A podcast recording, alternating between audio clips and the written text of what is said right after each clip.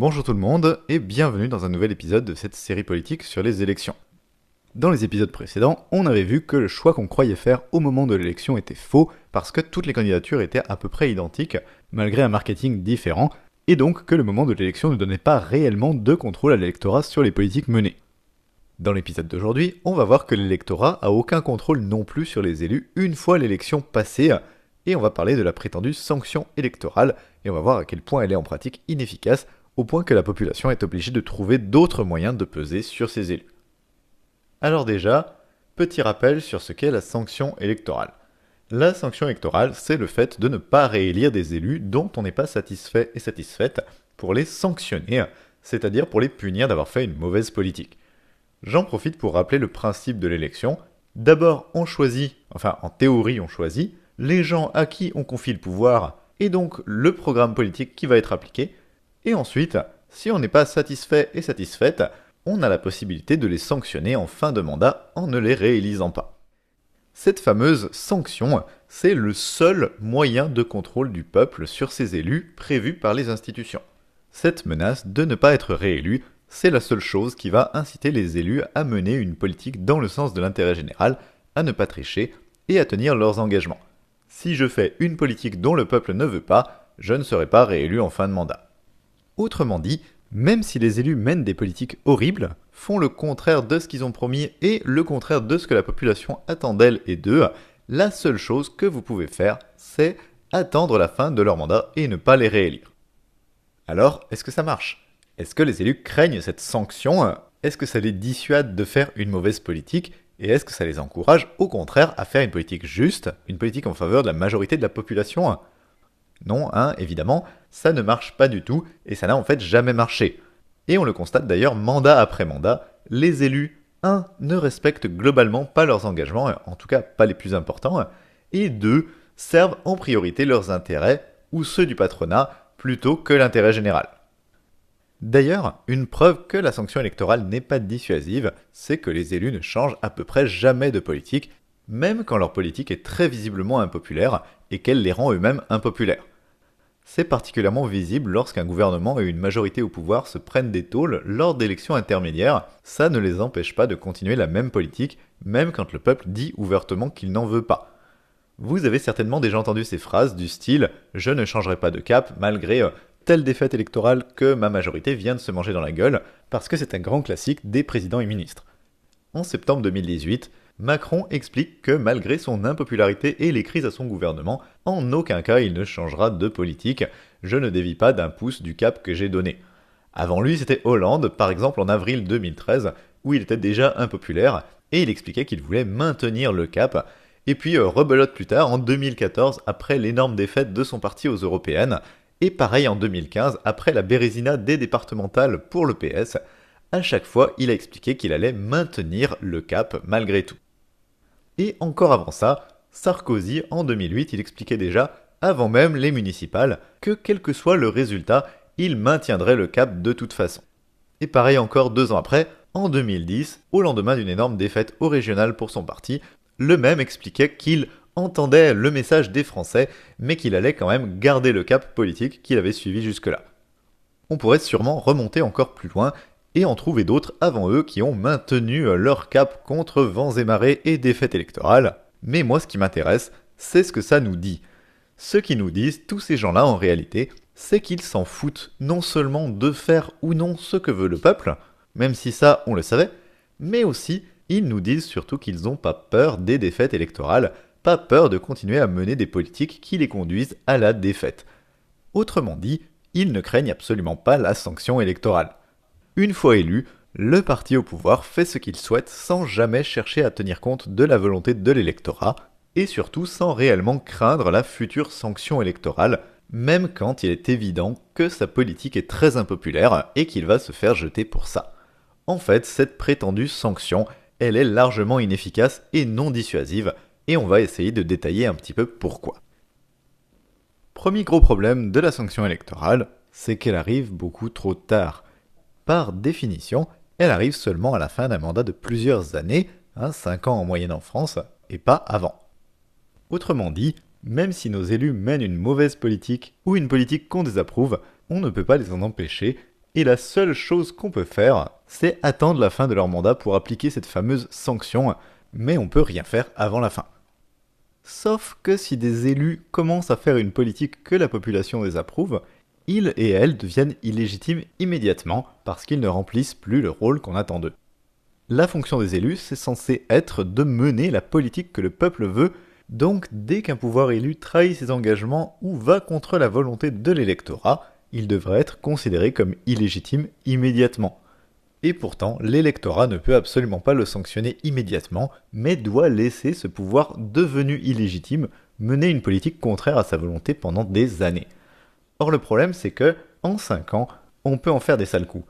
Préparer un projet de loi et voter une loi, ça prend que quelques mois à peine, donc au cours d'un mandat entier, le nombre de lois antisociales, répressives et criminelles qu'on peut voter, il est juste effrayant.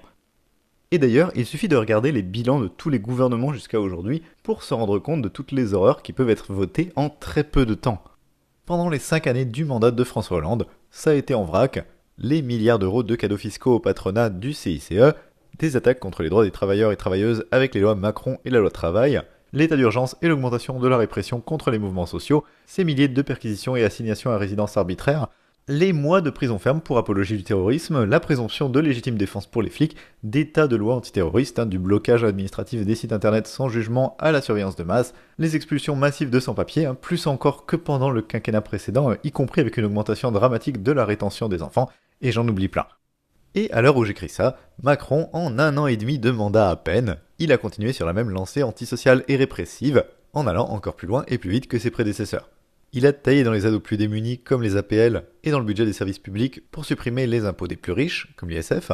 Il a poursuivi les attaques contre le Code du travail, avec notamment la loi Travail 2, hein, qui continue de fragiliser les travailleurs et travailleuses les plus précaires. Il privatise à tout va les services publics et entreprises publiques voire même des lieux publics hein, comme des forêts. Il y a aussi eu la plateforme Parcoursup, une catastrophe qui a exclu des milliers de jeunes des études supérieures selon des critères opaques et discriminatoires, toujours plus de répression policière contre les contestataires, et enfin la loi criminelle Asile et Immigration, qui permet d'enfermer et d'expulser encore plus facilement des sans-papiers, y compris des enfants et des demandeurs et demandeuses d'asile. Et si vous trouvez que tout ça est horrible, c'est juste un résumé express et pas du tout exhaustif de seulement 5 ans de Hollande et un an et demi de Macron, et la suite va être pareille. La suite va être pareille parce qu'on n'a pas de moyen de l'empêcher. La seule chose qu'on peut faire si on n'est pas d'accord, c'est attendre la fin de leur mandat. Autrement dit, la sanction électorale ne nous permet pas d'interrompre un mandat et donc d'empêcher le vote des lois qu'on désapprouve, mais permet juste un contrôle supposé à la fin. En pratique, élire une majorité, c'est donc leur faire un chèque en blanc. Pendant toute la durée de votre mandat, vous pourrez faire absolument ce que vous voudrez et on n'aura aucun moyen de vous en empêcher. Donc, premier gros problème de la sanction électorale, la sanction électorale ne donne au peuple aucun contrôle en dehors des périodes d'élection. Entre deux grandes élections, les élus sont libres de faire absolument tout ce qu'ils veulent. Ensuite, autre gros problème, au moment de l'élection, le choix de sanctionner ou non la majorité sortante n'est pas un choix indépendant du choix de la nouvelle majorité et de la politique à mener pendant les cinq prochaines années, c'est le même choix. À la prochaine échéance électorale, vous n'avez pas une case à cocher Je veux sanctionner la majorité actuelle, case qui serait indépendante du choix des prochains et prochaines responsables à mettre au pouvoir. Non, hein, le choix de sanctionner ou pas il est en fait lié au choix de la politique à mener pendant les prochaines années, choix que vous allez faire lors de l'élection. Autrement dit, vous avez seulement la possibilité de mettre un et un seul bulletin dans l'urne, et c'est tout. Ce qui veut dire que vous pouvez avoir des raisons tout à fait rationnelles de revoter pour une majorité que vous voudriez sanctionner, par exemple si vous considérez que tous les autres choix proposés sont pires. Imaginez par exemple que vous avez une majorité sortante étiquetée à gauche, mais qui a fait une politique de droite, comme toutes les majorités, et vous arrivez à une nouvelle élection, mais le seul choix alternatif en face, c'est la droite officielle, qui promet des trucs encore pires et encore plus à droite. Du coup, vous êtes face à un dilemme où il n'y a pas de bonne solution. Si vous voulez sanctionner la majorité sortante, en vous abstenant ou en votant pour d'autres partis plus à gauche, vous risquez d'avoir une droite encore pire qui arrive au pouvoir, mais si vous voulez éviter cette droite pire, vous êtes plus ou moins obligé de revoter pour la majorité sortante qui vous a déçu ou trahi, et donc vous abandonnez concrètement la possibilité de la sanctionner. Autrement dit, en tant qu'électeur ou électrice, cette sanction électorale, il y a plein de paramètres qui nous dissuadent en pratique d'y avoir recours. Et c'est comme ça que vous avez parfois des majorités qui font objectivement une mauvaise politique, mais qui arrivent quand même à être réélues parce que le choix de sanctionner n'est pas un choix indépendant du choix de la politique à mener et qu'il y a pire en face. Et du coup, la conséquence de ça, c'est que la sanction électorale n'est en pratique pas garantie. Même si des élus font une mauvaise politique, font absolument le contraire de ce que la majorité de la population souhaite, ils peuvent être réélus quand même. Déjà, comme on vient de le voir, parce que la sanction n'est pas indépendante du choix des nouveaux dirigeants et dirigeantes et de la politique à mener, et qu'il peut donc y avoir des raisons rationnelles de revoter pour une majorité qui a déçu ou trahi si les autres en face sont pires. Mais il y a aussi le fait que les chances d'être élu ou réélu ne dépendent pas seulement de la qualité de la politique que vous avez menée, mais aussi de beaucoup d'autres paramètres, dont certains qu'on a déjà vus, comme les médias, encore une fois, hein, ou le budget de votre campagne de réélection, mais aussi d'autres paramètres comme le charisme ou la stratégie politique suivie. Et donc, on peut parfaitement se faire réélire avec un mauvais bilan, et les politiciens et politiciennes comptent là-dessus. Ça arrive d'ailleurs régulièrement, et il suffit de voir comment des gens comme George Bush, Silvio Berlusconi ou Victor Orban par exemple arrivent à faire plusieurs mandats, ou comme Nicolas Sarkozy a réussi à faire plus de 48% des voix en 2012, malgré la sale politique qu'il avait menée pendant 5 ans. J'en parlerai plus dans l'épisode sur la démagogie, mais en gros, les élus comptent sur leur habileté, leur stratégie électorale, leur charisme et leurs appuis médiatiques pour convaincre ou forcer l'électorat à les réélire, et ils savent que tout ça compte autant, voire plus, que leur bilan. Du coup, même si vous faites une mauvaise politique, mais que les médias vous sont favorables, c'est même pas sûr que vos chances de réélection soient vraiment moins élevées que si vous aviez fait une bonne politique, mais que les médias en avaient donné une mauvaise image. Sauf que les médias sont du côté du patronat, comme on l'a vu, et donc paradoxalement, faire une politique qui sert les intérêts du patronat peut être en pratique moins risqué en termes de chances de réélection que d'essayer de faire une politique qui servirait véritablement l'ensemble de la population, ou au minimum, ça va pas être beaucoup plus risqué. Et ça, le fait que la sanction électorale ne soit pas garantie même en cas de mauvaise politique, ça rend évidemment cette sanction beaucoup moins dissuasive. Autre gros problème de la prétendue sanction électorale, c'est en fait que c'est tout simplement pas une sanction. Même lorsqu'elle a lieu, elle est bien trop faible pour être véritablement dissuasive. Pour rappel, cette fameuse sanction, elle consiste uniquement à ne pas réélire des gens en fin de mandat. Donc pas d'amende, pas de peine de prison, on n'exige pas des élus qu'ils remboursent et payent les dégâts de leur politique. Non, la seule chose qu'ils risquent concrètement, c'est juste que leur mandat ne soit peut-être pas renouvelé, et même pas immédiatement, mais uniquement à la fin du mandat. Ça veut dire que concrètement, les élus ne prennent aucun risque réel à se servir dans la caisse et à mener des politiques contraires à l'intérêt de la majorité de la population. De leur point de vue, le pire qui peut leur arriver, c'est seulement de ne pas être réélu. Sauf que le principal avantage de la position d'élu, eh ben, c'est justement de pouvoir servir ses intérêts personnels, soit en se servant soi-même directement dans la caisse, soit en votant les lois que le patronat veut, qui vous paye en retour. Du coup, si vous ne vous servez pas, ça a de toute façon beaucoup moins d'intérêt d'être élu. On voit ici l'énorme contradiction de la prétendue sanction électorale. Cette sanction est censée faire appel à l'intérêt des élus pour les dissuader d'être malhonnêtes.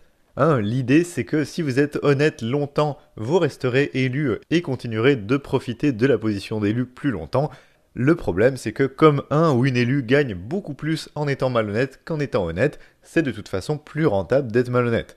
Mettons qu'un élu malhonnête récupère au pif deux ou trois fois plus de fric qu'un élu honnête. C'est pas irréaliste du tout comme estimation vu ce que j'ai dit dans l'épisode précédent sur la corruption. Ça veut dire qu'en un mandat à être malhonnête, notre élu malhonnête va gagner autant que s'il avait été honnête pendant deux ou trois mandats. Autrement dit, pour que ce soit juste aussi rentable d'être honnête que malhonnête, il faudrait que les élus honnêtes arrivent à rester deux ou trois mandats de suite.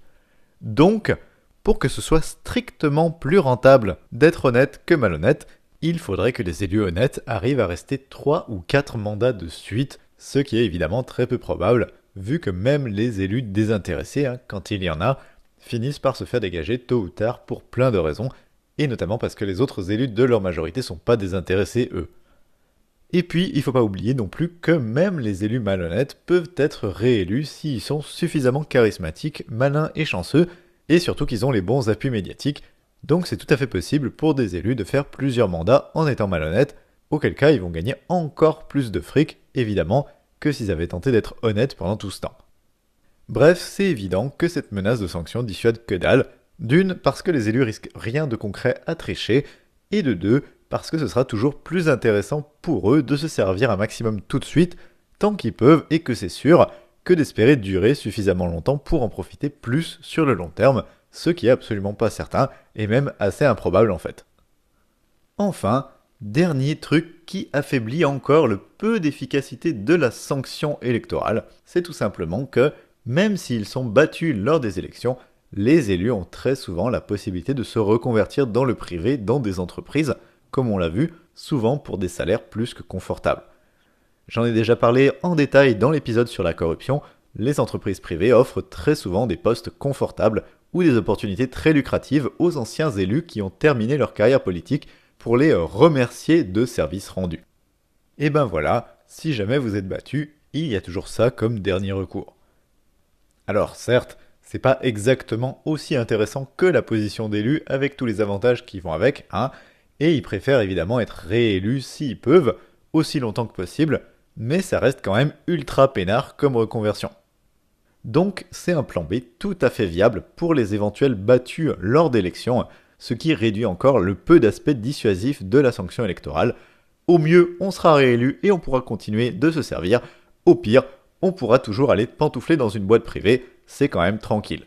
Mais attention, ce plan B, il marche seulement pour celles et ceux qui auront fait la politique du patronat quand ils étaient au pouvoir, évidemment, donc ça les encourage encore plus à le faire. Pour résumer, la prétendue sanction électorale souffre d'au moins 5 grosses faiblesses comme mécanisme de contrôle. 1. Elle est trop tardive puisqu'elle n'arrive qu'en fin de mandat, ce qui ne permet pas d'empêcher les élus de mener des politiques illégitimes. 2.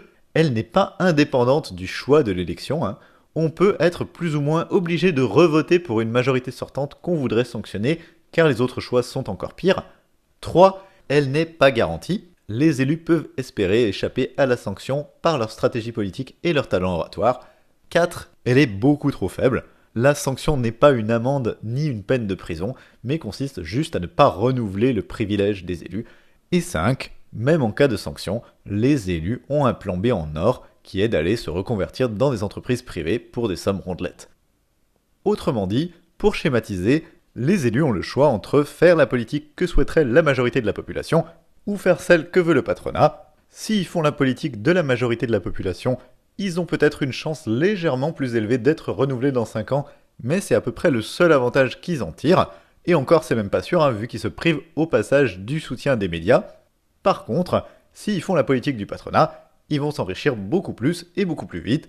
Ils pourront avoir le soutien des médias du patronat pour les prochaines élections, et même si jamais ils sont battus à la fin de leur mandat, ce qui est même pas sûr, hein, donc, ils risquent concrètement rien de plus que de ne pas avoir leurs privilèges renouvelés, et ils pourront de toute façon aller se recycler dans des boîtes privées de celles et ceux qu'ils ont servi pendant leur période de responsabilité, pour des salaires très élevés et des conditions de travail entre guillemets très confortables.